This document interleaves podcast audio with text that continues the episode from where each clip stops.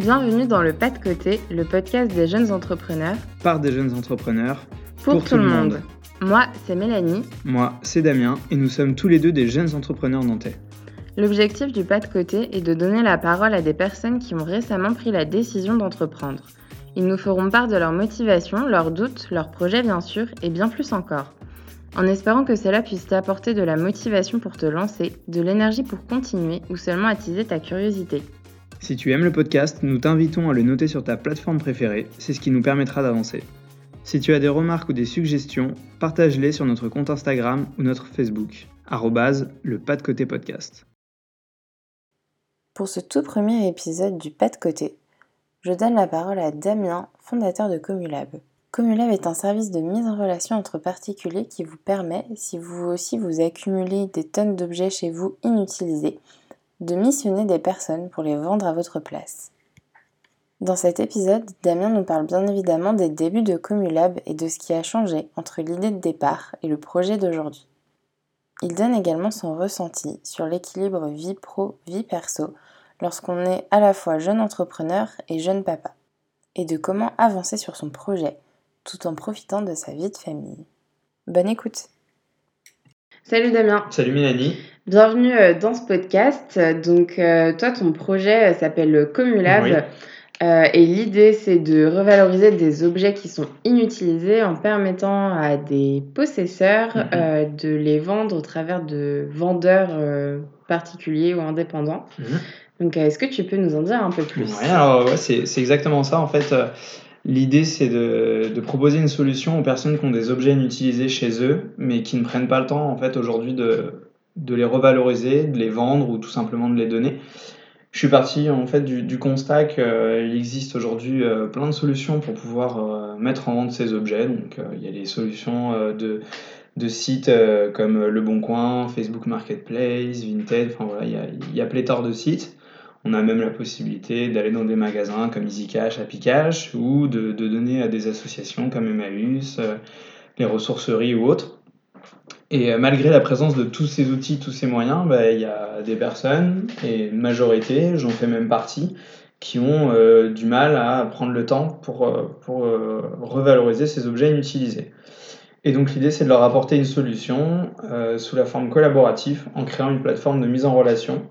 Donc d'un côté, ces personnes qui ont des objets inutilisés chez eux, qui ne prennent pas le temps de s'en débarrasser, et de l'autre, des particuliers qui, eux, ont soit l'habitude de le faire, soit un peu de temps pour eux, et en tout cas vont prendre le temps pour aller chez cette personne, prendre les objets euh, qui sont utilisés et les mettre en vente de son côté. Et donc l'idée c'est d'essayer de, les vendre, et si les objets sont vendus, il y aura une rétribution des gains entre euh, la personne qui possédait les objets initialement, le particulier qui aura réalisé la vente, et le site Comulab pour pouvoir euh, le faire fonctionner, le, faire avancer et proposer d'autres fonctionnalités par la suite. Et donc, si jamais les objets sont pas vendus, soit ils sont ramenés au possesseur initial, soit ils sont donnés à une association. Donc voilà un peu pour, pour le projet dans les grandes lignes. Et du coup, euh, qu'est-ce qui t'a motivé à lancer un projet, sachant que toi, du coup, tu as un, un, diplôme d'ingénieur euh, dans le bâtiment? Donc, euh, qu'est-ce qui t'a poussé à entreprendre? Ok. alors, moi, la motivation qui m'a poussé à entreprendre, je pense que déjà, ça, fait longtemps en fait que je savais que je voulais entreprendre. C'est quelque chose qui est assez vieux et assez ancré en moi depuis très longtemps, je pense au moins depuis le collège, où euh, l'entrepreneuriat ça me parlait pas mal et je savais que c'était quelque chose que je ferais un jour ou l'autre. Euh, déjà, je suis issu d'une famille où il y a pas mal d'entrepreneurs. Donc c'est de l'entrepreneuriat plutôt classique. Euh, en fait, c'est dans le bâtiment. Donc je suis d'origine portugaise et je déroge pas trop à la règle. En fait, dans, dans ma famille, on est plutôt bâtiment. Et donc, bah, mon père, euh, mes oncles, euh, mes cousins, euh, il y a une grande majorité qui sont chefs d'entreprise, donc chefs de PM, chefs d'entreprise de, de, PME, et donc entrepreneurs. Donc là, c'est de l'entrepreneuriat plus classique, mais en tout cas, l'entrepreneuriat est très présent et très ancré dans ma famille, et c'est quelque chose dans lequel j'ai baigné depuis tout petit. Et donc, j'étais habitué. Donc, le fait d'être entrepreneur, pour moi, c'est pas quelque chose d'anormal ou de, on va dire, de différent. C'est plutôt une normalité. Je suis habitué, en fait. Je, côtoyais du coup des patrons. Et euh, je me suis rapidement rendu compte dans, dans, mon évolution, dans mes études et dans mes expériences professionnelles que c'était euh, très certainement ce qui, me, ce qui me correspondrait le plus. Euh, donc au-delà d'avoir baigné dedans depuis que je suis tout petit, bah, dès que j'ai commencé à faire des expériences professionnelles, je me suis très rapidement, je me suis très rapidement retrouvé face à des frustrations d'employés. Et en fait, le moyen le plus simple de contrer ces frustrations, bah, je me disais, quand je serai patron, je ne ferai pas ça de cette manière, j'essaierai de manager les équipes de cette manière. Enfin, à chaque fois que j'avais des frustrations dans une expérience professionnelle, je me disais, bah, la seule façon de contrer ces frustrations serait peut-être moi de monter ma propre entreprise et de faire en sorte que les frustrations que moi je vivais en tant qu'employé, je les fasse pas vivre à mes futurs employés et que je crée un cadre de travail euh, qui soit plus bénéfique pour tout le monde. Donc, euh, il y a eu la phase donc ancré en moi depuis tout petit parce que euh, je baigne dans un écosystème de patrons autour de moi. Il y a eu la phase ensuite où un peu de frustration dans mes expériences professionnelles. Et euh, après, ben, je me suis du coup dirigé vers des études pour quand même avoir un, bagage, un bagage pour la suite. Et je me suis naturellement en fait retrouvé dans des études d'ingénierie. Euh, parce que j'avais euh, des appétences techniques et c'était important pour moi de développer euh, un socle technique. Et parce que les études d'ingénieur permettent, au-delà du technique, d'avoir un bagage en management, en gestion de projet et des, des, des, expériences et des compétences transversales qui permettent, qui permettent par la suite d'aller vers l'entrepreneuriat. Quand j'ai fait ces études, donc je me suis dirigé vers un bac plus 5 et école d'ingé. Euh, initialement, je pensais que j'allais travailler pendant quelques années quand même, parce que je trouvais ça important de d'abord travailler pour me créer une expérience et ensuite entreprendre. Donc dans ma vision des choses, c'était bah, je, suis ingénieur, euh, je travaille pendant 5, 10, 15 ans, et une fois que j'aurai euh, acquis de l'expérience, du réseau, que j'aurai peut-être identifié euh, des problématiques et des opportunités dans mon métier, j'entreprendrai euh, dans ce domaine-là. Ça, c'était ma vision initiale. Et puis finalement, en fait, euh, je me suis rendu compte que j'avais envie d'entreprendre euh, plus rapidement et euh, j'ai eu une idée particulièrement qui, m'a motivé à entreprendre, qui n'est pas Comulab tel qu'il est aujourd'hui et tel que je viens de le présenter qu'on a parlé au début de l'épisode. C'était une autre idée, mais en tout cas, c'est une idée qui m'a donné envie d'entreprendre. Et je me suis dit, ok, bah, à la fin de mes études, j'essaye. autant, autant me lancer tout de suite euh, même si j'ai pas encore travaillé, au moins ça va me donner une expérience supplémentaire. Même si ça fonctionne pas, même si je vais pas là où je veux, de toute façon, euh, ça va m'apporter des compétences que j'aurais pas acquis euh, dans le monde du travail. Et de toute façon, si je dois retourner un jour ou l'autre à un poste d'ingénieur ou à autre chose, les compétences que j'aurai acquis en tant qu'entrepreneur seront de toute manière bénéfiques. Sachant que quand je me suis dirigé vers les études d'ingénieur bâtiment, c'était pour atteindre des postes euh, tels que la conduite de travaux ou la maîtrise d'œuvre, et où en, fait dans ces postes-là, euh, les domaines de compétences importants, c'est euh, la technique, il faut avoir une compréhension technique du bâtiment, et après les autres domaines de compétences, c'est de la gestion de projet, du management, du relationnel avec les clients, avec les, différentes parties d'un chantier. Et en fait, mis à part le côté technique bâtiment que je ne vais pas continuer à développer dans mon projet, le reste, que ce soit du management, de la gestion de projet ou du relationnel entre des parties, ben ça, je vais continuer à le développer en étant entrepreneur. Et de toute manière, je vais monter en compétence là-dessus. Donc même si demain, je dois retourner au monde du bâtiment et à, un métier type conduite de travaux ou, maîtrise d'œuvre, ben j'aurai développé des compétences là-dedans. Donc l'un dans l'autre, au final, c'est des compétences euh, qui... Enfin, ce que tu as acquis euh, dans tes études, c'est des hmm. compétences qui te servent aujourd'hui. Ce que tu vas continuer à développer, à acquérir, c'est des compétences qui te serviront demain dans l'entrepreneuriat ou euh, dans le salariat. C'est ça, exactement. C'est pas, pas incompatible. L'école m'a servi à développer les compétences d'entrepreneuriat et l'entrepreneuriat pourra me servir à développer des compétences en tant que futur salarié si je dois hmm. retourner à, à, du salariat, quoi, totalement. Et euh, qu'est-ce que c'était du coup cette euh, première idée et, et pourquoi tu as eu envie de, là plus précisément, d'entreprendre sur cette idée mmh. euh, que tu vas nous expliquer? Ouais, donc la toute première idée qui s'appelait déjà Comulab, en fait c'est cette idée-là qui a fait naître le nom Comulab, c'était de, de, créer un, une plateforme collaborative, encore une fois, en fait je suis très attaché au collaboratif. j'étais parti du principe que j'étais un fervent utilisateur de, de services d'économie collaborative. je trouve ça très intéressant, donc j'utilisais les plus classiques et les plus communs, mais qui, qui, sont importants, comme Blablacar pour le covoiturage ou Airbnb pour la location d'appartements ou la vente d'objets sur le bon coin. Voilà, c'est des choses que j'utilisais. Et en fait, je trouvais ça très intéressant qu'on ait des, des plateformes, des services qui permettent d'interagir entre particuliers et euh, de s'éviter d'aller vers une solution professionnelle quand on a les ressources entre particuliers. Et donc je trouvais ça très intéressant, mais en même temps très compliqué à comprendre pour l'utilisateur. Et mis à part les grands acteurs que j'ai cités comme Blablacar, Airbnb, Le Bon Coin, qui sont maintenant connus de tous, en fait c'est compliqué de connaître et de découvrir des, nouveaux services, des nouvelles alternatives. Et euh, l'idée, c'était de créer une plateforme un peu centralisée, une espèce de réseau social collaboratif qui permettait à chacun d'avoir un profil unique et à travers ce profil unique d'interagir avec d'autres particuliers sur euh, n'importe quelle euh, interaction collaborative. Donc avec un profil unique, on aurait pu faire du covoiturage, de la location d'objets, du de, la location d'appartements, de la prestation de services, faire des cours particuliers, du babysitting, enfin voilà, faire tout ce qui est possible dans toutes les applications et tous les sites collaboratifs, mais dans un site unique. Et euh, cette idée-là m'a semblé intéressante et je me suis dit ok, je me lance là-dessus. Et pendant un an et demi, j'y ai réfléchi. Euh, donc j'ai eu cette idée-là en février 2017. Donc j'étais à peu près à la moitié de mon cursus euh, d'école d'ingénieur. Et euh, quand j'ai eu cette idée-là, j'étais quasiment sûr à 100% que je voulais me lancer dessus. J'ai laissé mûrir jusqu'à la fin de mes études d'ingénieur. Et euh, donc études d'ingénieur qui sont finies, qui sont conclues sur mon stage de fin d'études en août 2018. Et euh, on va dire qu'en mars-avril 2018, j'étais déjà persuadé que je, je, voulais me lancer sur cette idée à la fin, à la fin de mon stage de fin d'études.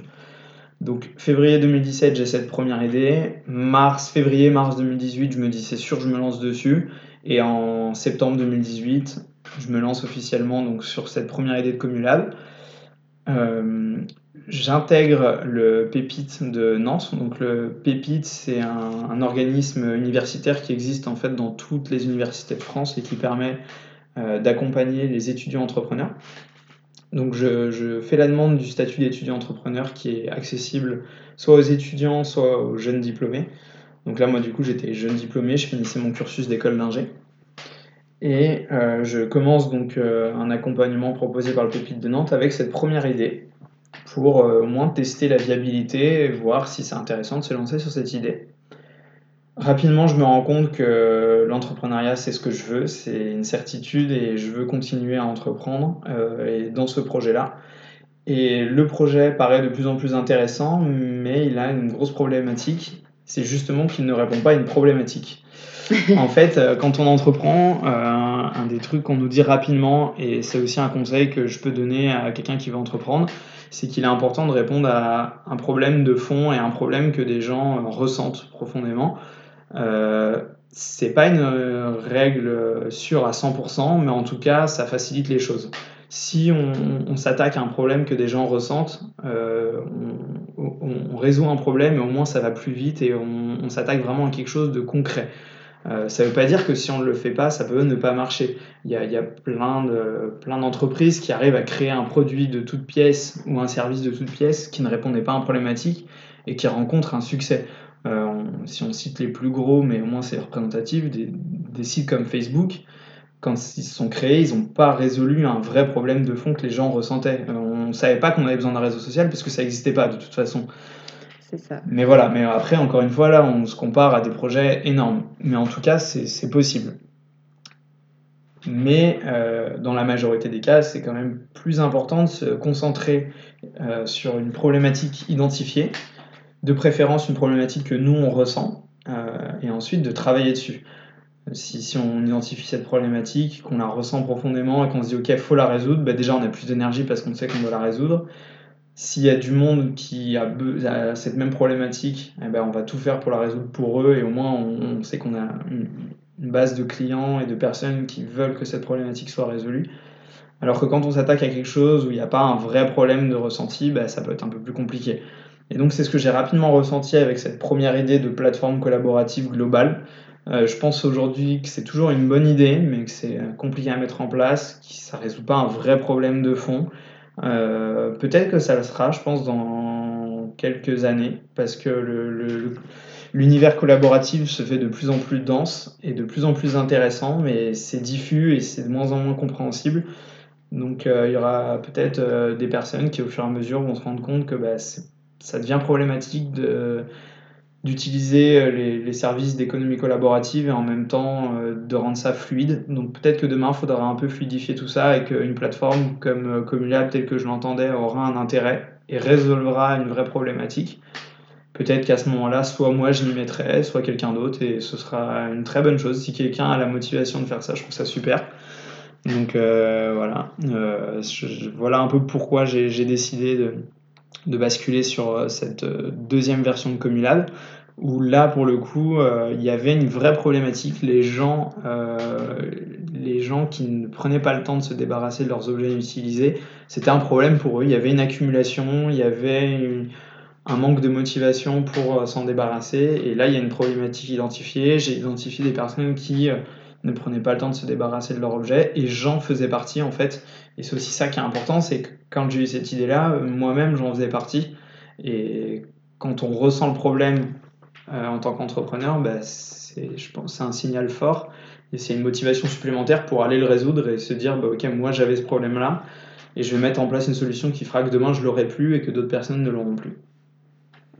Et ça n'a pas euh, été trop difficile euh, de rebondir sur la précédente idée? Est-ce que est-ce que tu étais vraiment attaché à l'idée, à la solution en tant que telle, ou mm. ça a été plutôt simple pour toi de te dire, euh, bah non, ça c'est pas une vraie problématique, euh, faut que je m'attaque euh, à cette problématique que je ressens, tout en allant vérifier aussi que mm. d'autres, d'autres la, la ressentent. Ouais, totalement. évidemment, c'est toujours un peu compliqué de, de, se dire, ok, on arrête de travailler sur un projet ou, ou, une idée alors que ça fait déjà quelques temps qu'on travaille dessus. Euh, déjà, pour relativiser, moi, quand j'ai décidé de switcher sur la deuxième version de Comulab, ça faisait un an et demi que j'avais euh, la première idée en tête. Donc un an et demi, ça paraît beaucoup, mais finalement, c'était un an et demi d'idées en tête et pas de vrai travail concret, donc finalement, c'était pas non plus énorme. Euh, ça faisait que 4-5 mois que je travaillais concrètement sur l'idée, donc il n'y avait pas non plus un gros travail qui avait été réalisé. Euh, et quand j'ai décidé de changer d'idée, déjà, ça faisait quelque temps que j'avais pris conscience que la première idée de Comulab ne résolvait pas une vraie problématique et que j'avais commencé à comprendre qu'il y avait, ça allait être un peu compliqué de mettre ça en place. Donc en fait, je m'étais déjà ouvert euh, sur la possibilité de changer d'idée. Donc euh, je m'étais préparé, c'est pas, c'est pas venu de nulle part.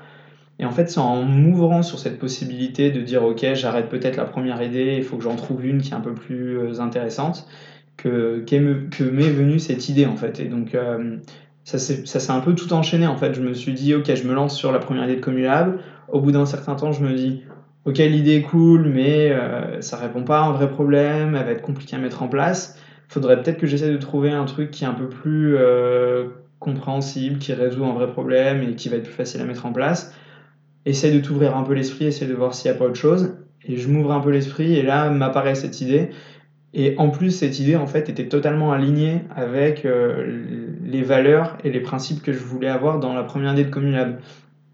Un des trucs qui ressortait vachement de la première idée, c'était créer des interactions entre les personnes, favoriser les interactions collaboratives, tout ça pour optimiser nos propres ressources.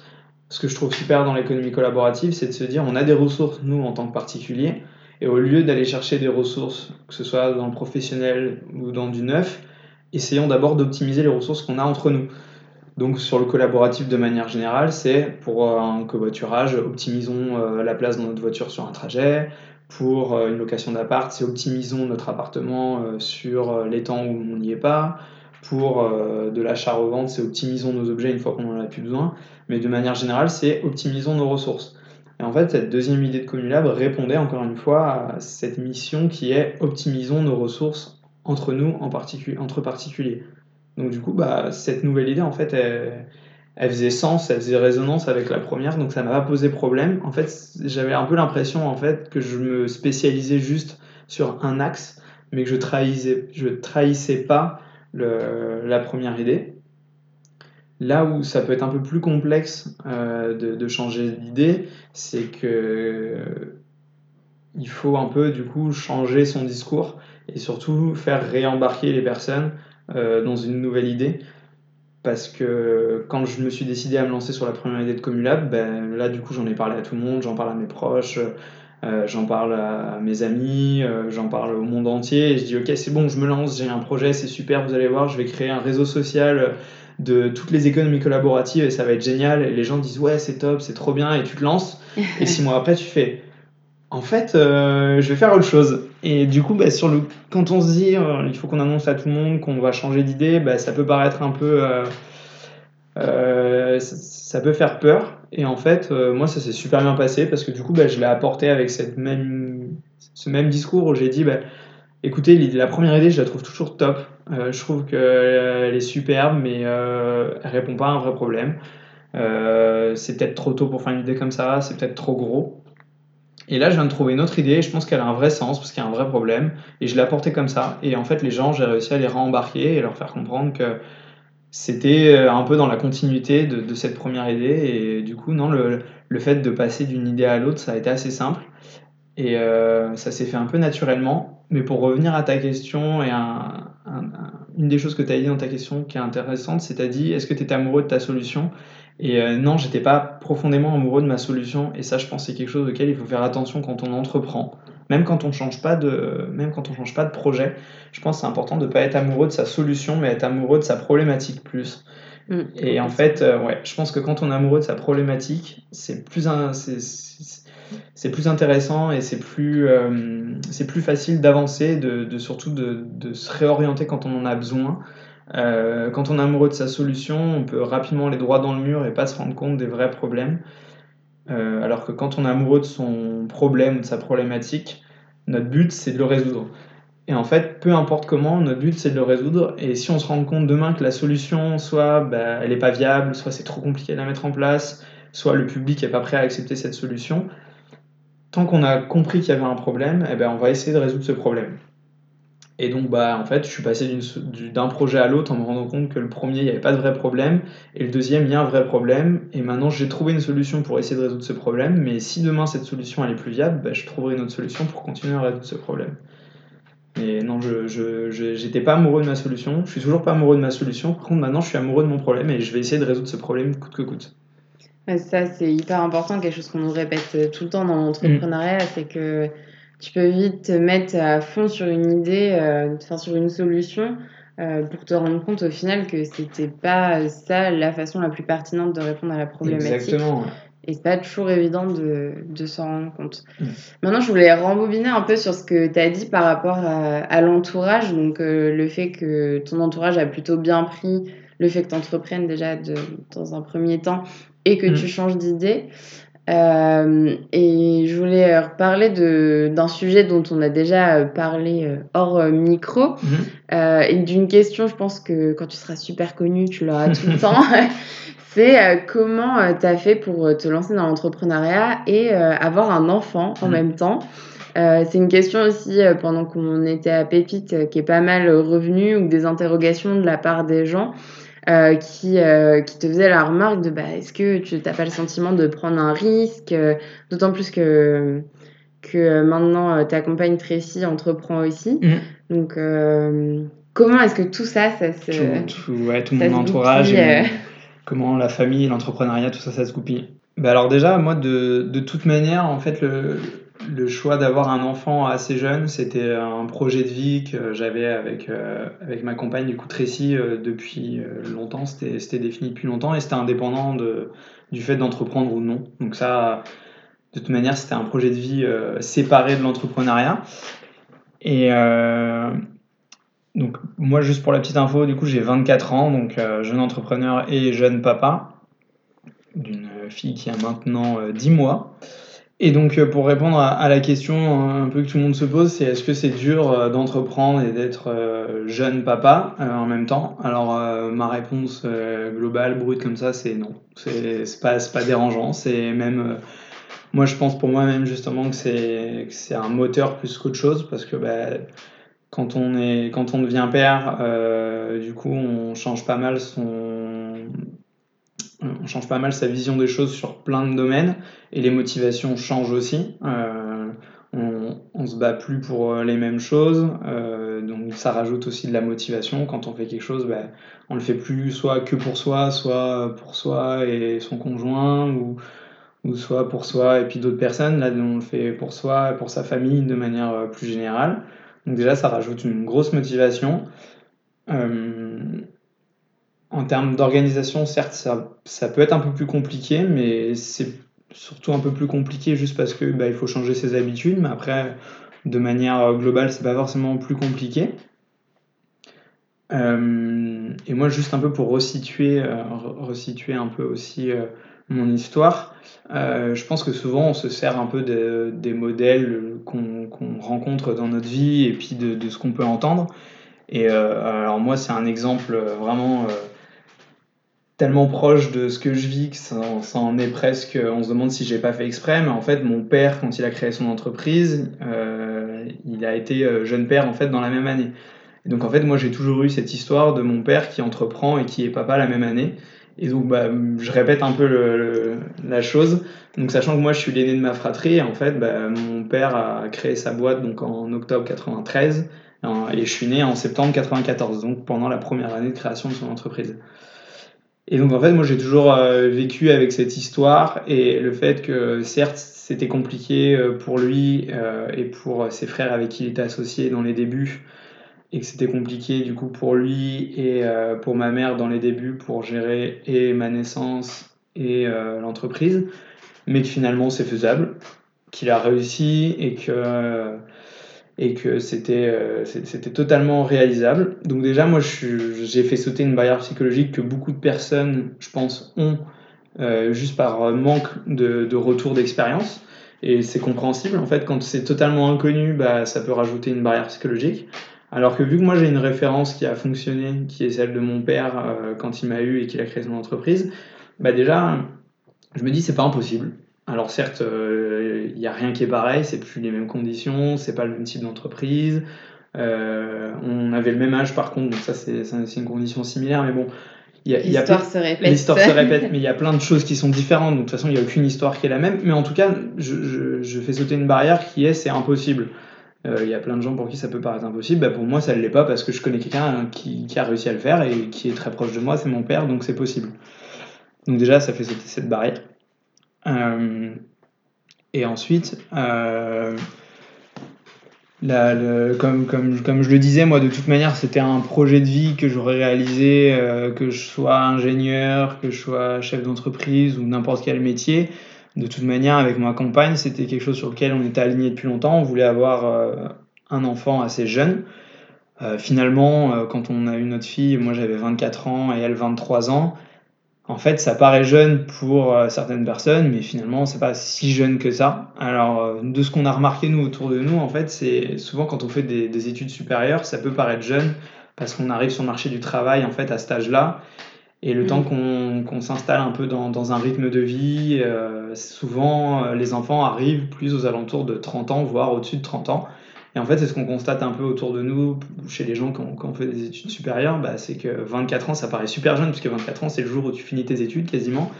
Et en fait, tu passes de étudiant à parent. Donc, euh, il n'y a, pas la phase entre deux où tu es en mode jeune actif célibataire.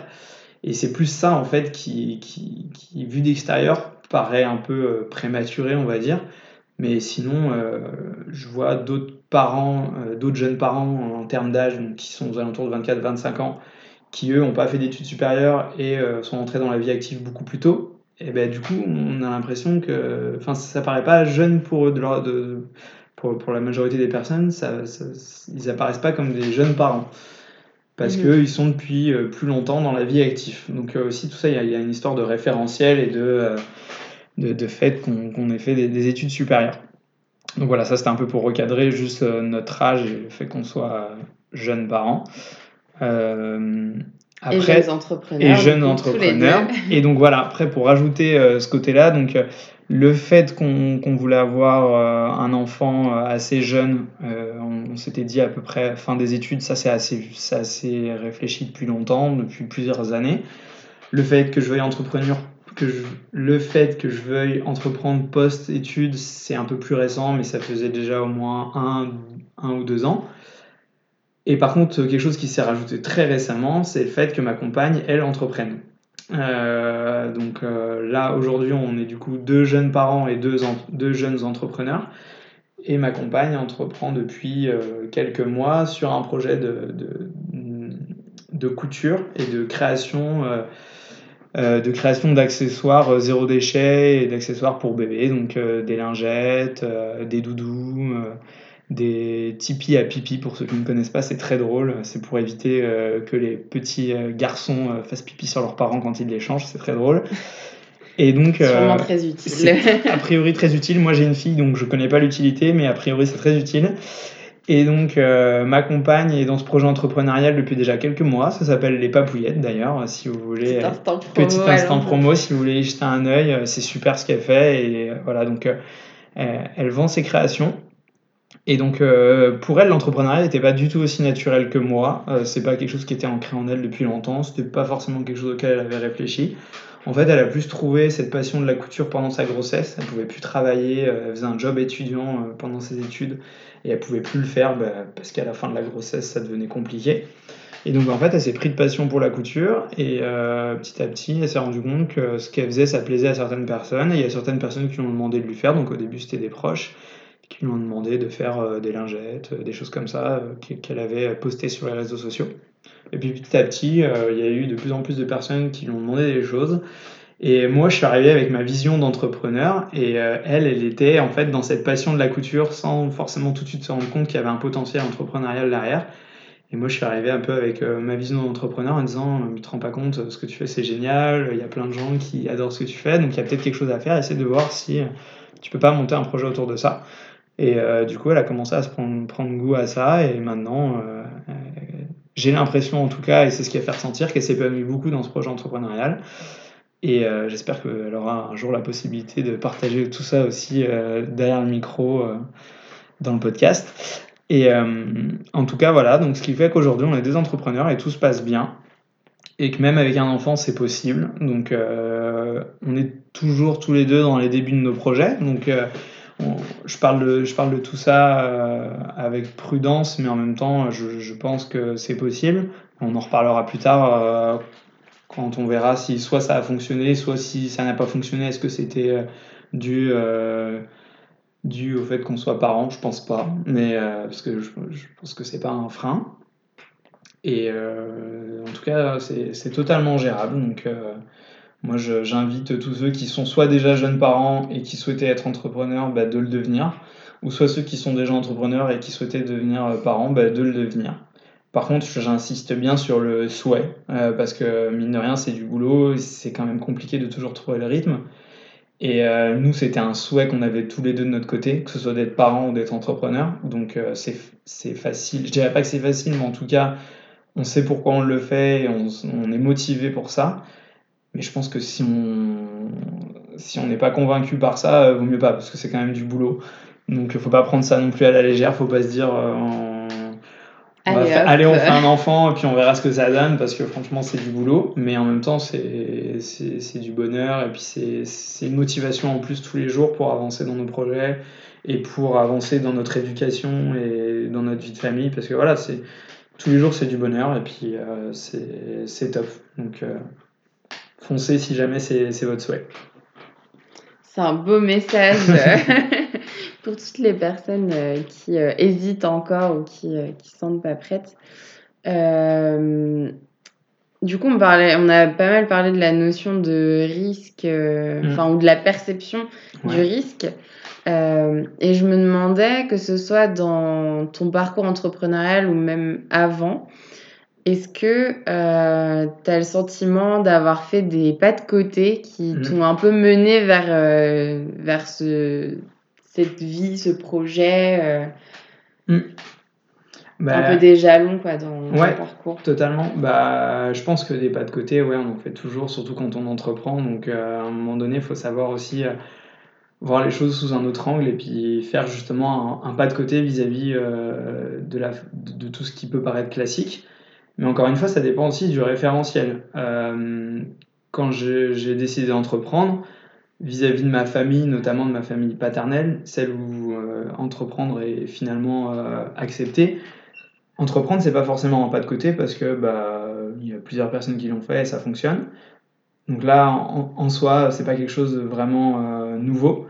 Par contre, eux, c'est dans des entreprises classiques, PME, des choses plutôt communs. Et là, d'entreprendre dans quelque chose de plus innovant, à dimension euh, un peu plus euh, risquée et un peu moins connue, là, en ça, c'est un pas de côté. Et effectivement, donc dans ce référentiel-là, bah, j'ai fait un pas de côté en décidant d'entreprendre dans quelque chose d'un peu nouveau. Euh, vis-à-vis de mon parcours universitaire et mon parcours pédagogique de manière plus globale, eh ben, là, j'ai fait un pas de côté dans le sens où j'ai pas vraiment entrepris dans mon domaine de prédilection j'ai fait des études en tant qu'ingénieur bâtiment. Si j'avais décidé de monter une boîte euh, dans le bâtiment, ça n'aurait pas vraiment été un pas de côté euh, d'entreprendre et ça n'aurait pas été un pas de côté d'entreprendre dans le bâtiment. Mais là, le fait de faire autre chose, bah ouais, effectivement, c'est un pas de côté parce qu'on se dit, bah, tu as fait des études dans le bâtiment, pourquoi tu entreprends là-dedans? Bah, Là, j'ai senti une motivation et une énergie pour entreprendre là-dedans, donc je le fais. Donc effectivement, c'est un pas de côté. Encore une fois, pour le côté famille, euh, là, ça l'est aussi, parce que, bah, vu d'extérieur, j'ai un enfant, donc euh, ça, peut, être problématique d'entreprendre. Bah ouais, non, mais là, je le fais. Donc, encore une fois, c'est une prise de risque, et je me dis autant le faire. Euh, là où c'était un peu moins risqué, où c'était intéressant de le faire à la suite des études, et où je pense que c'était le, bon calcul euh, plutôt que de se dire je, travaille pendant 10-15 ans et ensuite j'entreprends, c'est que je continue un peu sur la lignée de, des études et je reste un peu euh, dans, dans, ce, dans cette dynamique et dans, ce, dans cette posture d'étudiant. Quand on est étudiant, euh, je pense que beaucoup le savent, on, on, est un peu, on, roule pas sur l'or, on, on, est habitué à, à, se restreindre sur pas mal de choses et avoir un train de vie qui est quand même assez limité contraint par euh, les problématiques d'étudiants.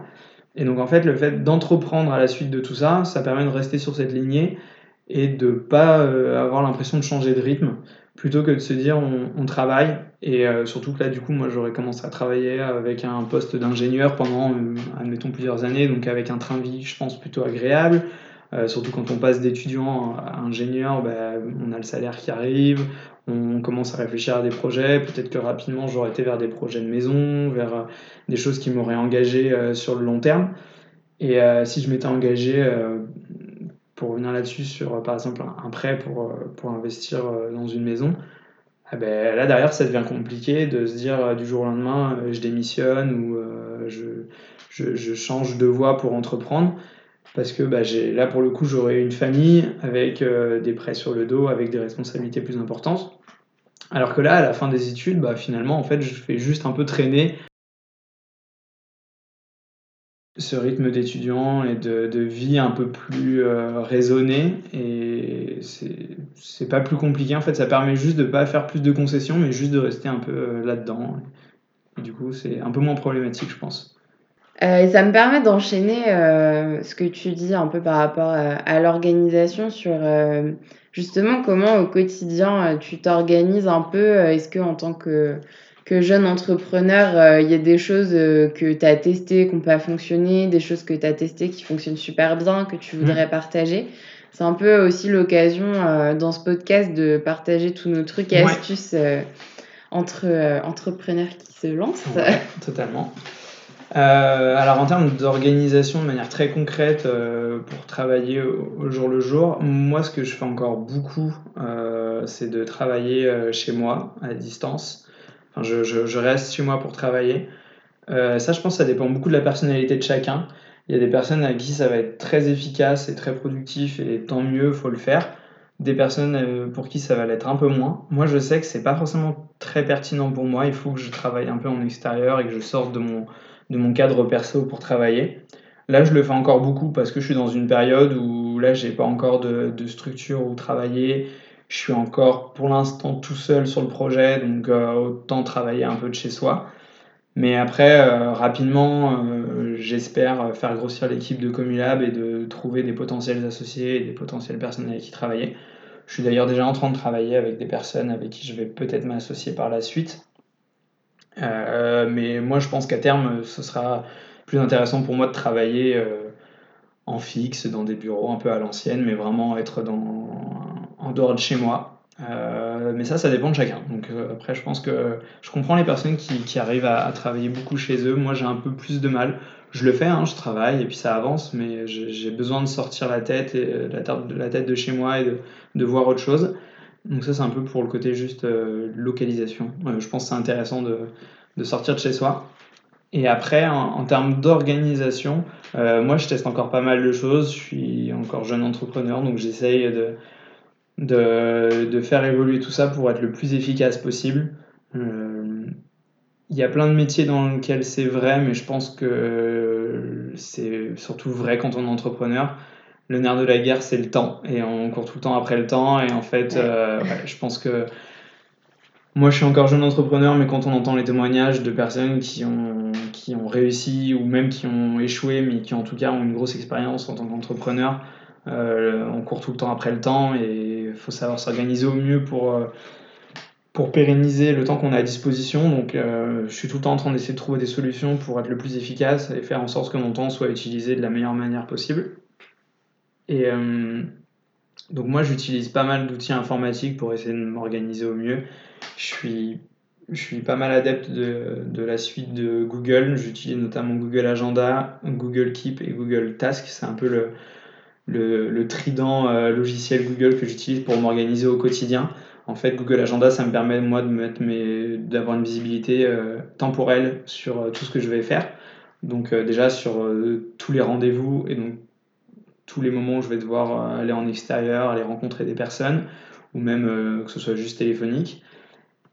Et après, je m'organise moi aussi de manière personnelle pour pouvoir voir euh, chaque créneau temporel à quoi ça va me servir et d'organiser en amont et de pas faire du, sur le moment, du sur, euh, enfin, de m'organiser sur le moment. Je pense que ça c'est très dangereux euh, et on a tendance à le faire parce que c'est un peu le côté pratique au début, c'est de faire sur le moment de se dire tiens qu'est-ce que je fais et, et on fait sur le moment. En fait, je pense qu'il faut s'allouer des, des, créneaux, euh, des plages horaires euh, où on se met vraiment sur de l'organisation et on va se dire, on va planifier euh, par exemple sa semaine, son mois ou ses six mois à venir.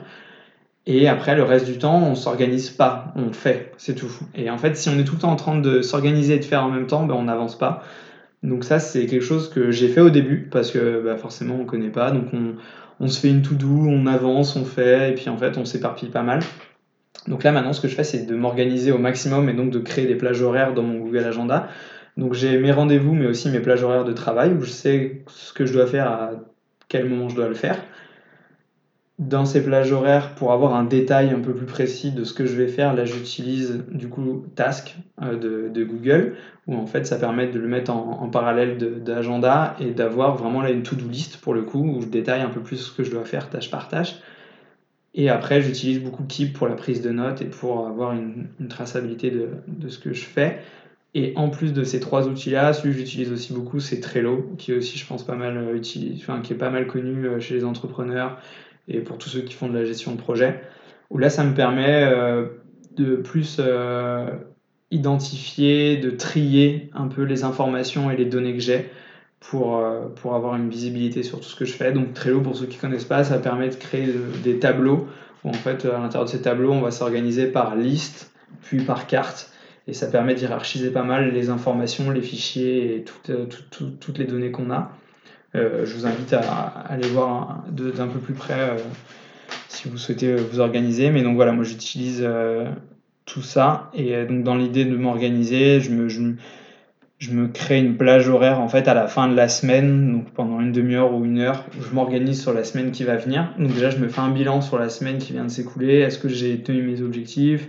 Est-ce que c'était euh, cohérent entre ce que j'ai organisé et ce que j'ai réellement euh, réalisé de ça, de ça découle mon organisation de la semaine d'après, donc en me fixant des objectifs, en me fixant mes plages horaires. Et euh, j'essaie de m'organiser comme ça à la semaine, jamais au jour le jour. Euh, je l'ai fait au début et ça vraiment, euh, je pense que c'est à proscrire. Si j'ai un conseil, c'est ça, c'est de jamais s'organiser au jour le jour. C'est déjà mieux que. Alors c'est déjà mieux que de ne pas s'organiser, mais franchement, euh, c'est vraiment pas optimal. Au jour le jour, bien sûr, on va rééquilibrer son organisation de la semaine parce que la théorie et la pratique, c'est toujours deux choses différentes. Mais le fait d'avoir une visibilité euh, à la semaine, c'est beaucoup, beaucoup plus pertinent pour avancer que d'avoir une visibilité au jour le jour. Et après, au-delà d'avoir une visibilité à la semaine, je pense que ça peut être intéressant de l'avoir au mois et après au semestre et voire à l'année. Ça, c'est des choses sur lesquelles je travaille encore un peu et je suis pas encore très efficace là-dessus, donc euh, je le fais petit à petit. Commence à être euh, bien organisé au mois, mais euh, après six mois, un an, vu que je suis dans les débuts du projet, que ça évolue pas mal, je pense que ce serait même pas pertinent en fait de me faire une organisation à l'année, tellement ça évolue et tellement les choses bougent. Mais après, je pense que quand on a quelque chose qui est plus installé, quand on a un business qui tourne, je pense que là, on peut commencer à aller vers des organisations à l'année avec des gros objectifs. Moi, pour l'instant, c'est plus à la semaine où ça commence à être bien précis. Le mois où j'ai des gros objectifs mensuels. Et puis après, j'essaie de voir à trois mois, on va dire, pour, pour bien m'organiser. Mais voilà un peu pour, pour mon orga. Et après, je sais pas si euh, au-delà de l'organisation, peut-être euh, des petits conseils. Je sais pas si tu avais d'autres questions. Euh. Sur l'organisation, non. Après, peut-être des, des, petits euh, conseils. Euh, non, c'est pas bien ce que je fais, il faut que je te laisse parler. Mais non, mais c'est juste que c'était un peu dedans aussi. Enfin, à moins que tu voulais rajouter quelque chose. Non, mais après, tu peux dire peut-être au-delà de l'organisation, des conseils. Des... Parce que, ouais, je peux peut-être rajouter des trucs, mais c'est que j'avais peur de trop parler, en fait. Ok. Bah, Est-ce qu'au-delà de l'organisation, tu as d'autres conseils pour euh, les entrepreneurs, futurs entrepreneurs qui nous écoutent? Mmh. Euh, donc au-delà de l'organisation en tant que telle, de juste réaliser les tâches, euh, je pense qu'il y a un truc qui est intéressant, c'est de rapidement se faire, se faire et créer des routines. Euh, moi, je suis pas encore pareil, très cadré là-dessus, ça, vient petit à petit, mais j'apprends beaucoup en fait des témoignages d'autres entrepreneurs et beaucoup d'entrepreneurs disent qu'il faut vraiment créer des routines et réussir à, à quasiment automatiser et systématiser en fait ce qu'on va réaliser et aussi savoir avoir des choses en dehors euh, du travail et des, choses qui permettent de tout le temps être, d'être au, mieux euh, concentré dans ce qu'on fait. Donc moi, il y a des choses sur lesquelles je suis très attentif. Euh, donc en sortant un petit peu du, de, l'aspect exécution du travail, les choses sur lesquelles moi je suis très attentif, c'est le sommeil notamment. Donc moi j'essaie de, vraiment m'accorder des temps de sommeil importants la nuit. Donc là pour le coup on revient au rôle de parent, c'est pas toujours facile quand on est parent, mais dans l'ensemble j'ai pas trop à me plaindre. Ma fille quand même euh, assez bien la nuit. Euh, en plus, ma compagne allait, donc là pour le coup, euh, moi j'ai pas l'histoire des biberons la nuit, donc merci Tracy là pour le coup. mais sinon, après, dans l'ensemble, j'essaie quand même de bien dormir la nuit, et ça, je pense que c'est important pour tout le monde. Et ça, c'est un piège dans lequel on peut très vite rentrer. Ça, c'est pas un conseil que pour les entrepreneurs, ça, je pense, c'est un conseil pour tout le monde. le sommeil, c'est super important, et on peut. C'est souvent un poste qu'on sacrifie rapidement pour, euh, pour gagner du temps. Et je pense que c'est la pire chose à faire. Et euh, je veux pas trop généraliser, j'aime pas généraliser des choses, mais là, le sommeil, je pense que c'est quelque chose qu'on peut généraliser quand même à pas mal de monde. Et franchement, faut être assez regardant là-dessus. Et, et, moi, je le ressens, euh, plus on fait attention au sommeil, mieux on est après. Moi, pendant longtemps, c'est quelque chose sur lequel je faisais des sacrifices et où j'essayais de gagner du temps. Euh, notamment pendant mes études où j'ai pu accumuler de nombreuses nuits blanches ou, ne serait-ce que me coucher plus tard pour finir des dossiers, des révisions ou autres. Et on ne gagne pas sur le long terme, c'est pas vrai. Une fois de temps en temps, il faut le faire pour finir quelque chose, c'est clair, on ne peut pas y réchapper, mais sur le long terme, il faut réussir à se créer un rythme où, où je pense on, on, a suffisamment de sommeil moi, j'essaie de jamais trop descendre en dessous de 7 heures. C'est mon, j'essaie, j'essaie de garder ce minimum vital en dessous de 7 heures. Je sais que ça commence à pas être bon. Et euh, ma moyenne euh, bonne, j'essaie de rester à 8 heures de sommeil. Quand on a 8 heures de sommeil, je pense qu'on commence à être pas mal. Donc, j'essaie de rester à 8 heures de sommeil. Un autre euh, truc en rapport avec le sommeil que moi je pratique et que je conseille vivement, c'est pas facile à mettre en place au début, mais une fois qu'on le fait, c'est vraiment ultra efficace. C'est les micro-siestes. Donc attention, je ne parle pas de la sieste de 2 heures euh, qu'on va faire euh, dans un hamac en plein été euh, de 14 à 16, mais vraiment une micro-sieste de 10-15 minutes grand maximum. moi, je m'y suis pas mal entraîné en fait au début en mettant des, minuteurs et je dormais 10-15 minutes et ça me réveillait.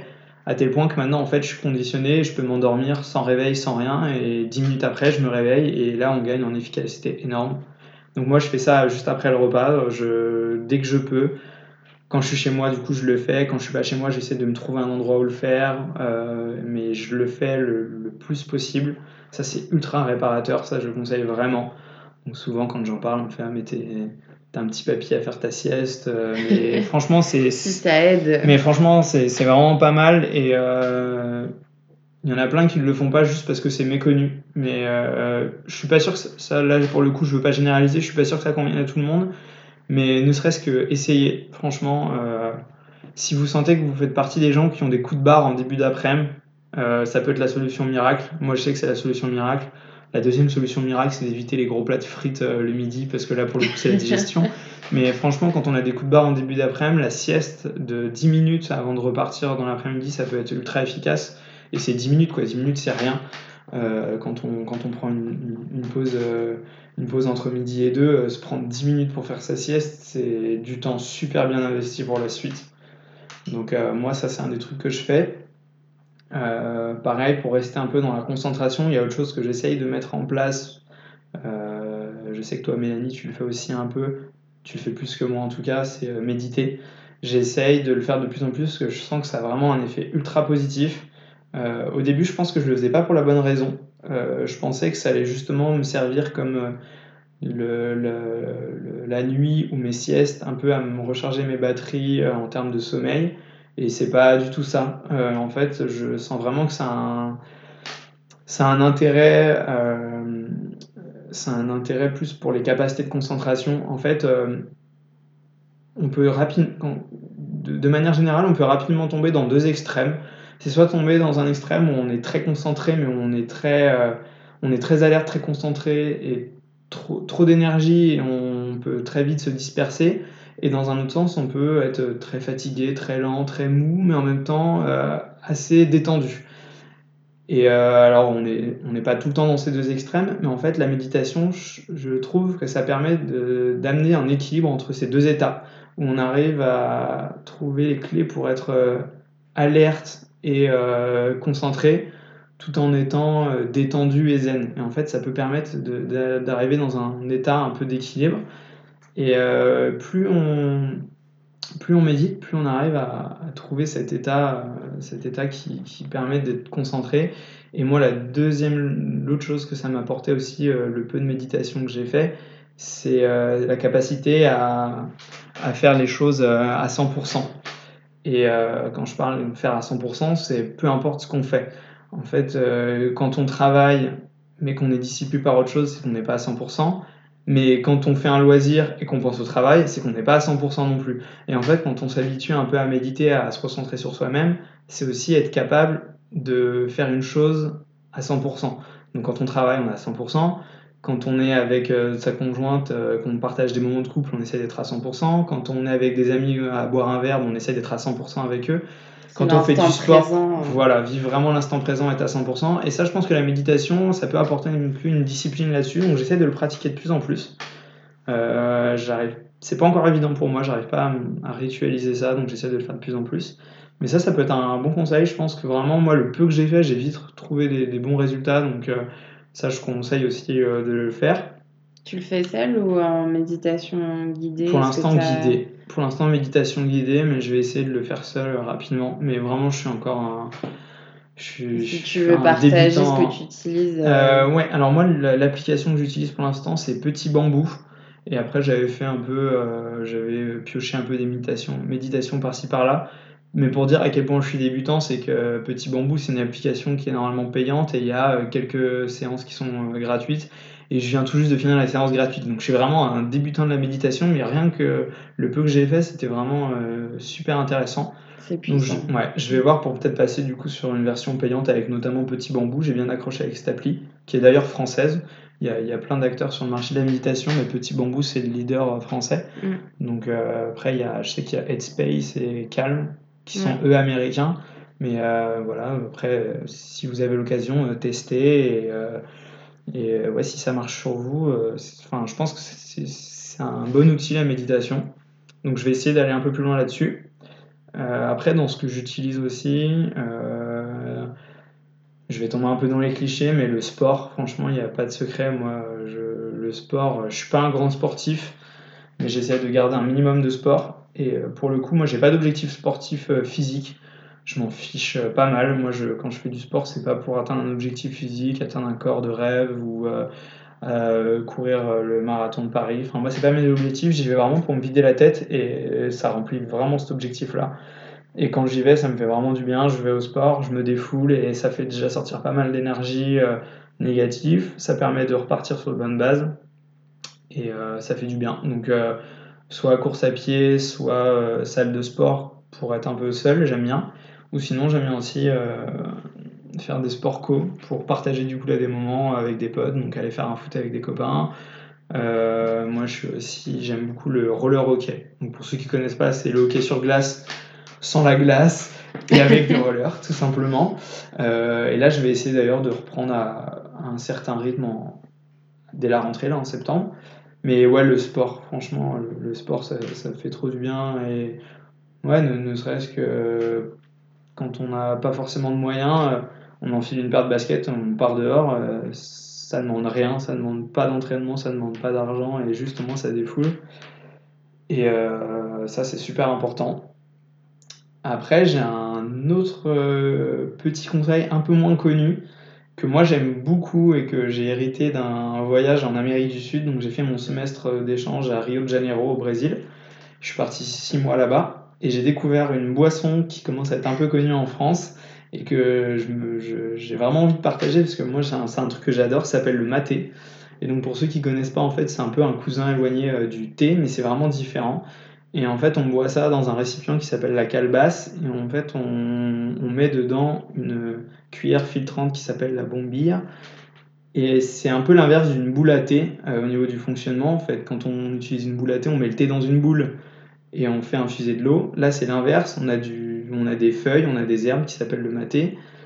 Et on verse dedans de l'eau et ensuite on aspire avec une cuillère qui va faire le rôle de, de filtre.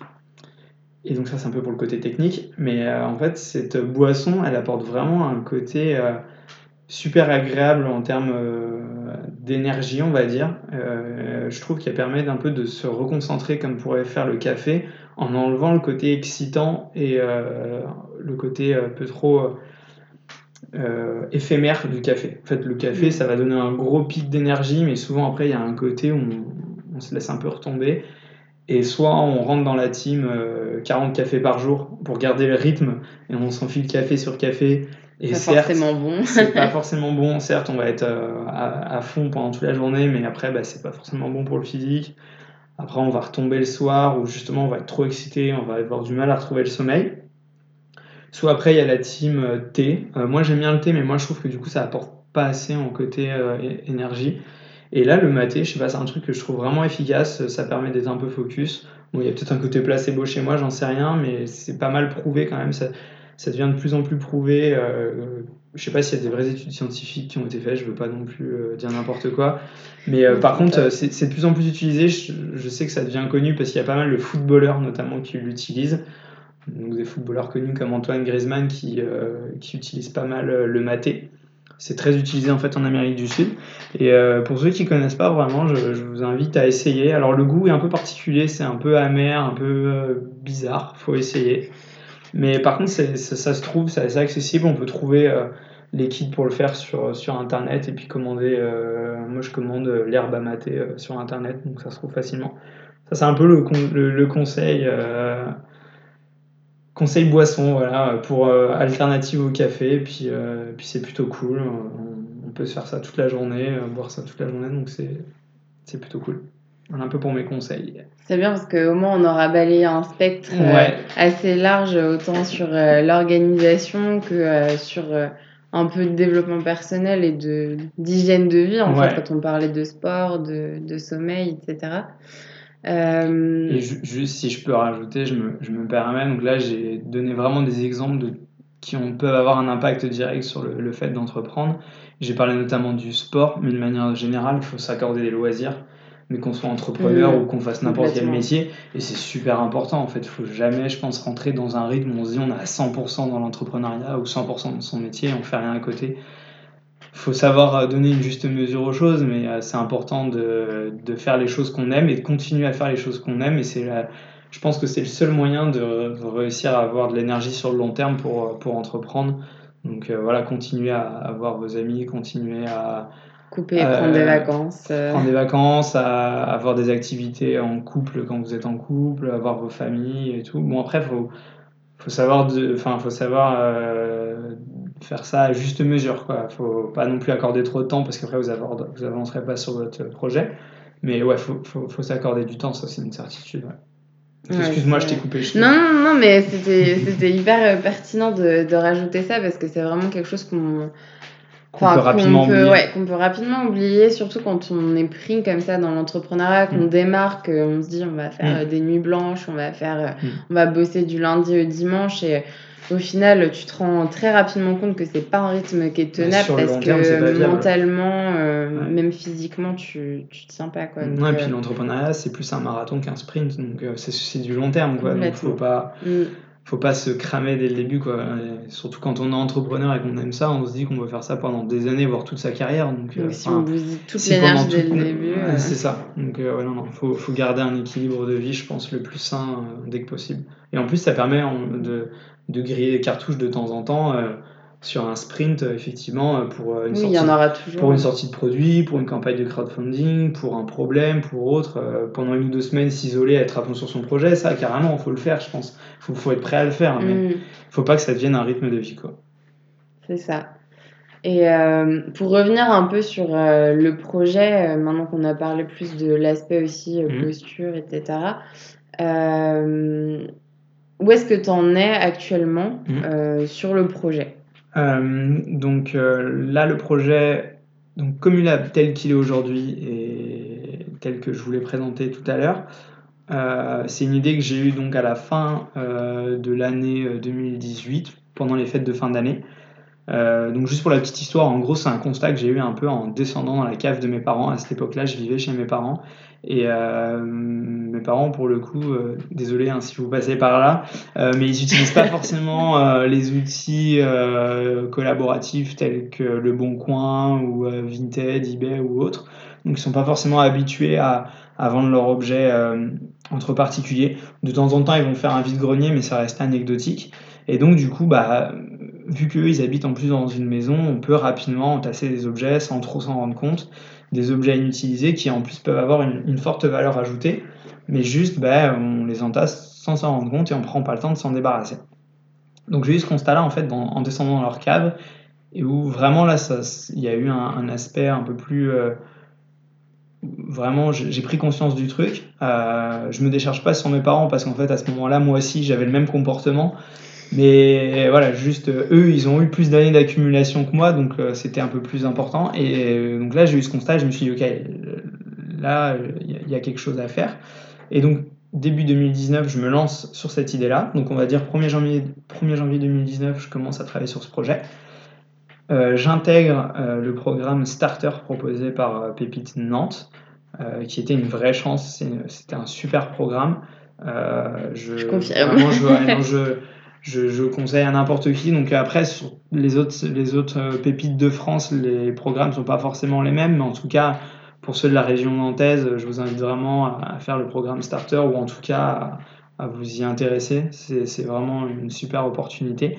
Et donc pendant euh, cinq mois, ce programme m'a permis de faire évoluer le projet, euh, donc en étant challengé euh, sur différents points de, de la création, donc que ce soit sur la validation d'un business model, sur une étude de faisabilité économique, sur vraiment des aspects un peu plus euh, pragmatiques, que ce soit la trésorerie, la comptabilité, le juridique. Enfin voilà, ça permet d'un peu de, de, voir un peu euh, tout l'éventail de la création euh, d'une entreprise et d'un projet et de vérifier la, la, viabilité du projet. Tout ça en étant confronté à des professionnels et en plus à faire part de son projet via différents événements. Donc on faisait des pitchs de manière assez régulière euh, donc des pitchs euh, pour le petit anglicisme, en gros, c'est des présentations euh, succinctes de projets pour aller à l'essentiel. Et donc on présentait pendant plusieurs mois, donc toi aussi Mélanie, tu faisais partie du parcours, donc on, on, présentait nos projets et donc on, a pu faire évoluer ce projet-là pendant plusieurs mois. Et donc le programme Starter s'est fini au début du mois de juillet. Et donc là, depuis le début du mois de juillet, je travaille, euh, on va dire, dans mon coin euh, sur le projet, mais sans structure d'accompagnement précise. mais avec beaucoup de billes qui ont été apportées par ce, projet, par ce programme Starter. Et de manière concrète sur le projet en tant que tel, en fait, je suis en phase de test. L'idée, c'est au lieu d'aller rapidement, au lieu, au lieu justement de créer pendant des mois un produit qui sera parfait et le mettre sur le marché pour le tester, euh, je suis parti dans une dynamique euh, qu'on appelle MVP, euh, qui veut dire Minimum Viable Product en anglais. Donc en gros, en gros c'est produit minimum viable. Et l'idée derrière tout ça, c'est de se dire qu'on ne part pas sur une grosse version parfaite, mais on va tester rapidement le besoin du marché vis-à-vis de, la solution qu'on envisage et vis-à-vis -vis de la problématique qu'on souhaite résoudre. Et donc moi j'ai commencé cette phase de test au mois de mai. Et euh, en fait, euh, donc à terme, l'idée, moi, c'est de créer une plateforme de mise en relation entre particuliers avec d'un côté les gens qui ont des objets chez eux et qui prennent pas le temps de s'en débarrasser, et de l'autre des personnes qui eux vont prendre le temps de vendre à leur place. Et en fait, j'ai décidé de découper en fait ma, phase de test en plusieurs phases. Et la première était de vérifier est-ce qu'il y a vraiment des personnes qui ont des objets chez eux, qui, sont, qui ne prennent pas le temps de s'en débarrasser et qui ont envie de les, de les donner à d'autres personnes pour qu'ils les vendent. Donc j'ai testé toute cette phase-là euh, depuis euh, le mois de mai. Et donc sur cette première phase, j'étais le seul en fait vendeur. J'étais le seul à, aller chercher les objets chez les personnes et à essayer de les vendre.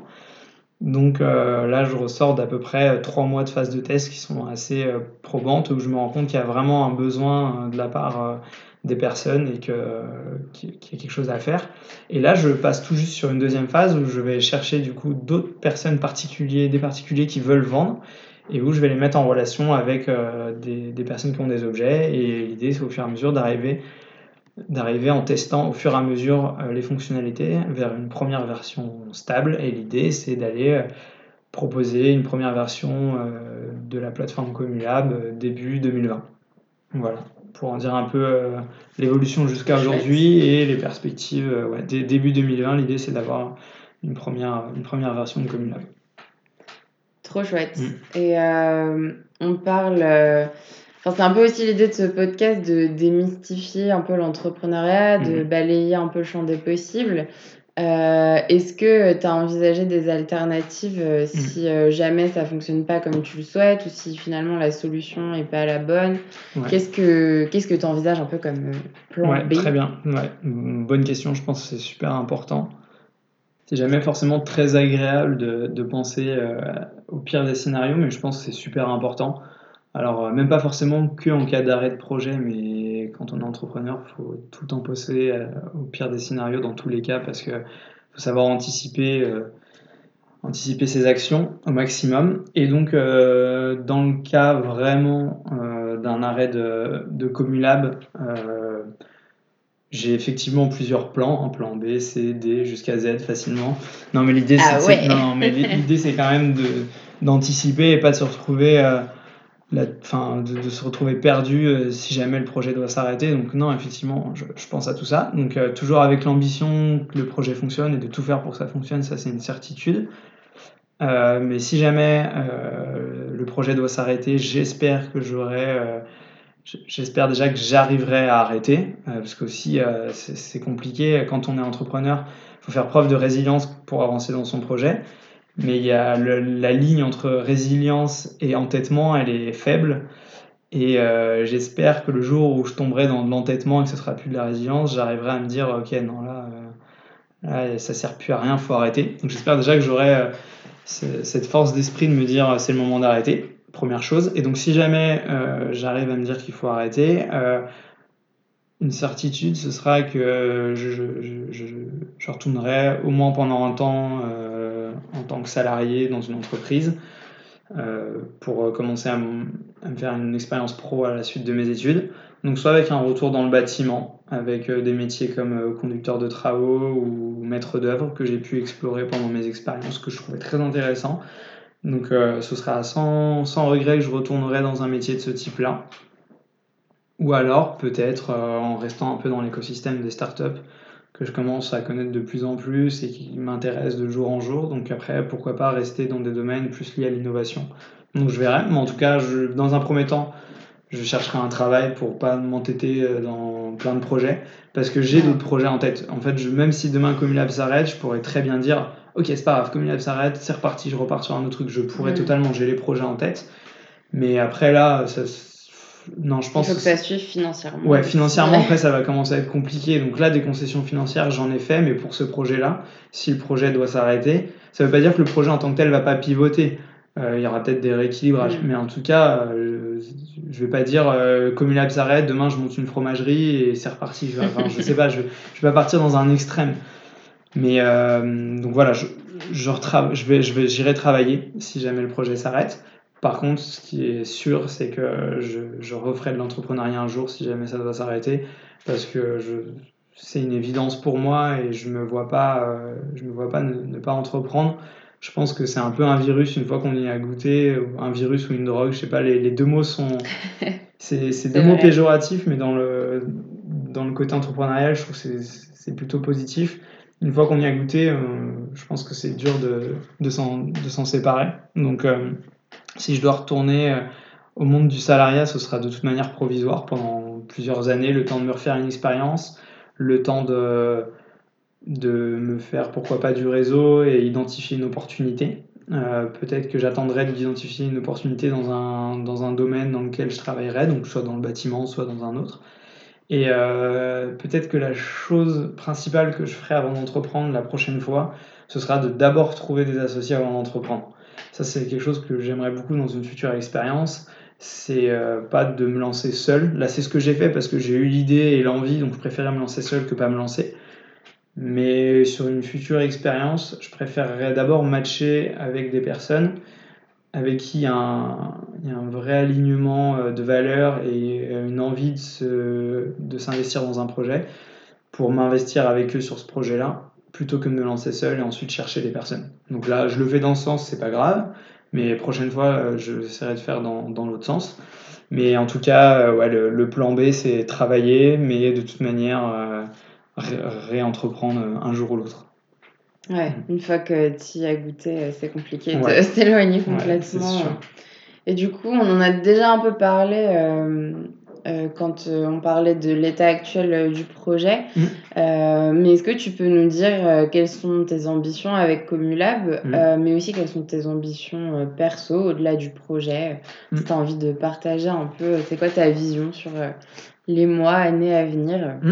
Bah alors, l'ambition globale de Comulab, euh, la mission, elle est, elle, est, elle est importante et elle est grosse, c'est de faire en sorte que tout objet qui est inutilisé aujourd'hui soit utilisé demain.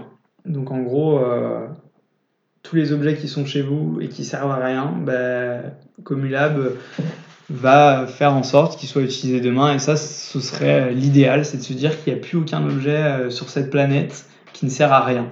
Alors, c'est quasi impossible, mais euh, je pense que c'est l'ambition et c'est la mission principale de Comulab, c'est de faire en sorte que les objets soient utilisés à leur juste valeur. Donc, quand euh, ils sont encore utilisables en tant que tels, c'est juste bah, les remettre en possession d'une autre personne, une personne qui va l'utiliser. Euh, quand ils sont plus utilisables en tant que tels, ça va être euh, de les recycler, de faire de l'upcycling, de les réparer, de leur trouver une nouvelle utilité, mais de faire en sorte que ben, on utilise un maximum les objets, qu'on laisse pas des objets sans utilité, les laisser latent comme ça. Donc ça c'est la mission globale de Comulab. Et après, en, termes d'ambition, là pour le moment, en phase de test, c'est seulement sur la métropole nantaise. Pour la première version du site, ce sera encore une fois seulement sur la métropole nantaise. Et après, l'idée, c'est de rapidement euh, aller tester d'autres villes pour voir si euh, ça fonctionne dans d'autres villes.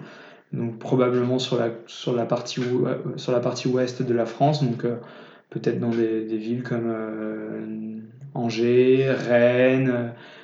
Euh, moi, je suis d'origine de Niort, donc pourquoi pas Niort, enfin des villes comme ça. Et après, bah, pourquoi pas toute la France. Et si le projet euh, fonctionne bien en France, il n'y a aucune raison de ne pas le tester après à l'international. Donc euh, il y a aussi des ambitions internationales derrière le projet de Comulab. Il n'y a pas de raison que ça se cantonne à la France si ça fonctionne.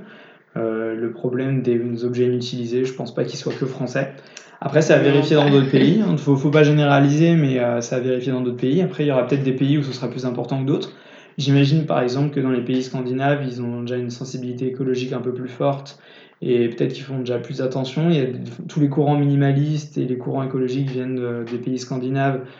Donc peut-être qu'un projet comme Communab n'a pas trop d'intérêt dans les pays comme ça. Donc ce sera des, choses qu'il faudra vérifier par la suite. Mais euh, voilà, il y a très certainement des pays qui ont les mêmes problématiques sur l'utilisation des objets euh, que la France.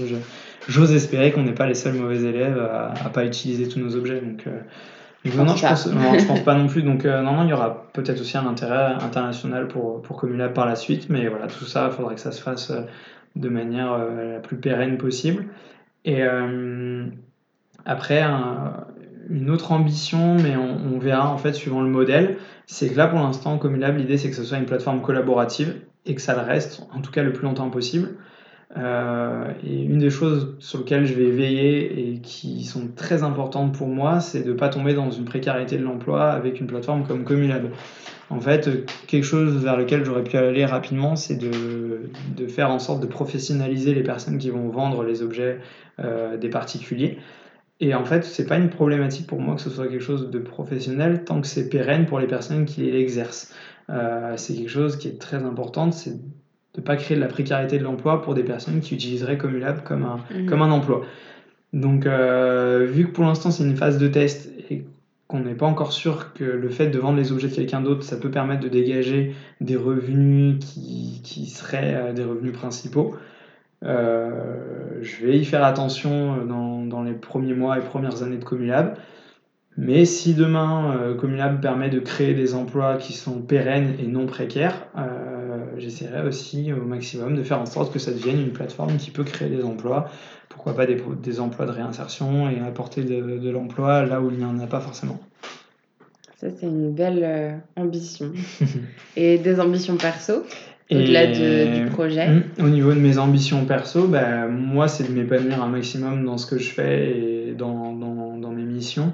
Euh, moi, je suis quelqu'un de très curieux, donc l'entrepreneuriat, ça me permet de ça me permet de découvrir beaucoup de choses, d'explorer plein de domaines, surtout quand on est au tout début du projet où il faut tout faire soi-même. Euh, ça permet de tout faire. Il faut faire de la compta, il faut faire du juridique, il faut faire du management, de la communication, du développement informatique, il faut tout faire.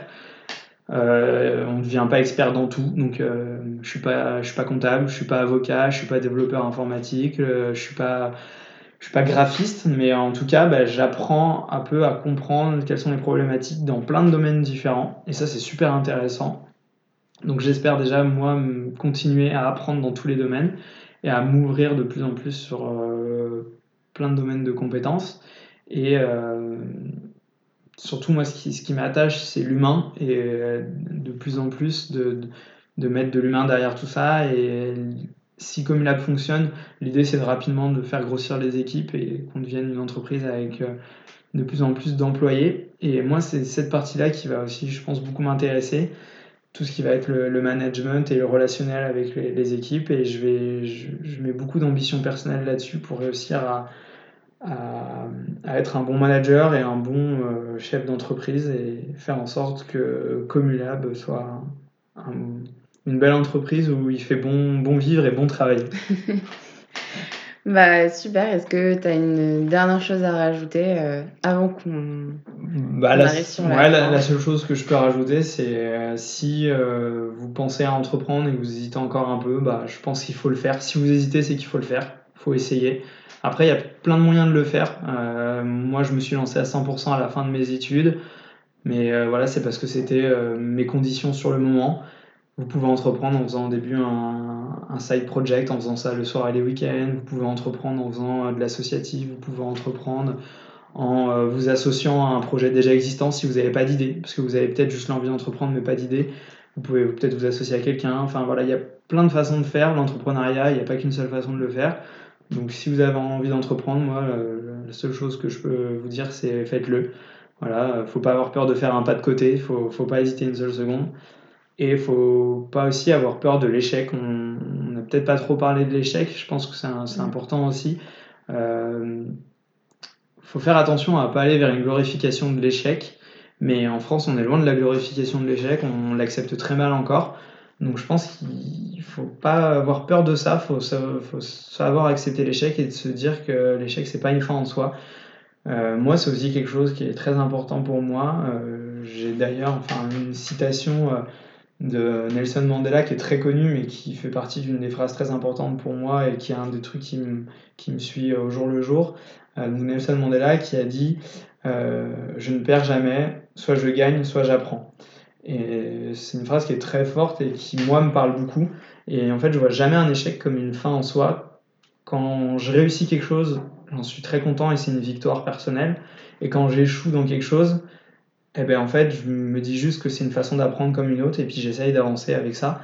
Et euh, donc voilà, faut, faut pas glorifier l'échec et se dire oh, mais c'est pas grave, de toute façon si j'échoue et faut tout le temps et faire en sorte d'échouer. Bien sûr, faut tout le temps faire en sorte de faire le mieux, le mieux qu'on peut, mais si on échoue, c'est pas grave. Et il faut voir euh, ce qui se passe dans d'autres pays, euh, comme aux États-Unis, où pour le coup, ils sont quasiment à une glorification de l'échec. Et où en fait, les. Si t'as pas échoué, c'est qu'il y a un problème. c'est quasiment ça, en fait, dans la Silicon Valley, il y a plein d'entrepreneurs qui deviennent respectés parce qu'ils ont déjà échoué. Et où en fait, euh, ils se disent que s'ils ont échoué, c'est que c'est que ça se passe bien et que maintenant ils peuvent comprendre quelles sont les problématiques d'une entreprise et donc non, non c'est top j'ai entendu récemment notamment Jean de la Roche-Brochard, euh, qui est un investisseur, enfin en fait qui, qui est une personne qui dirige un fonds d'investissement, un fonds d'investissement qui s'appelle Kima Ventures, qui est le fonds d'investissement de Xavier Niel, donc le, directeur de Free. Et euh, récemment, je l'ai entendu dire en fait euh, que eux, ils ont donc ils ont ils ont un portefeuille d'investissement dans des startups qui est assez large et avec pas mal d'échecs, mais eux, ils voient pas forcément ça comme des échecs. Ils se disent que quand ils investissent dans une startup, si l'entrepreneur a échoué, eh ben en fait, ça va, il sera meilleur par la suite. Et en fait, si eux, ils investissent sur une première génération d'entrepreneurs, même s'ils ne réussissent pas leur premier projet, ça va faire une génération d'entrepreneurs qui va réussir sur leur second ou troisième projet. Et, euh, et je pense que c'est un peu une mentalité qui vient des États-Unis et c'est super intéressant. Et c'est pas évident, certes, mais euh, je pense qu'il faut voir l'échec comme une, comme une façon d'avancer. Donc euh, voilà mes deux conseils, euh, lancez-vous et n'ayez pas peur de l'échec. Eh ben, super, merci beaucoup Damien euh, pour euh, ton témoignage et puis on se revoit bientôt sur nos autres podcasts. À très vite. Ciao. Ciao. Depuis l'enregistrement de cet épisode cet été, le projet Damien a bien avancé. Il est désormais à la recherche d'un ou d'une troisième associée avec un profil plutôt marketing et commercial. Toujours dans l'idée d'agrandir la communauté, il est également à la recherche de possesseurs et de vendeurs afin de donner une seconde vie à tous vos objets qui traînent dans vos placards. Quant à moi, je vous retrouve la semaine prochaine pour vous partager à mon tour mon parcours d'entrepreneuse.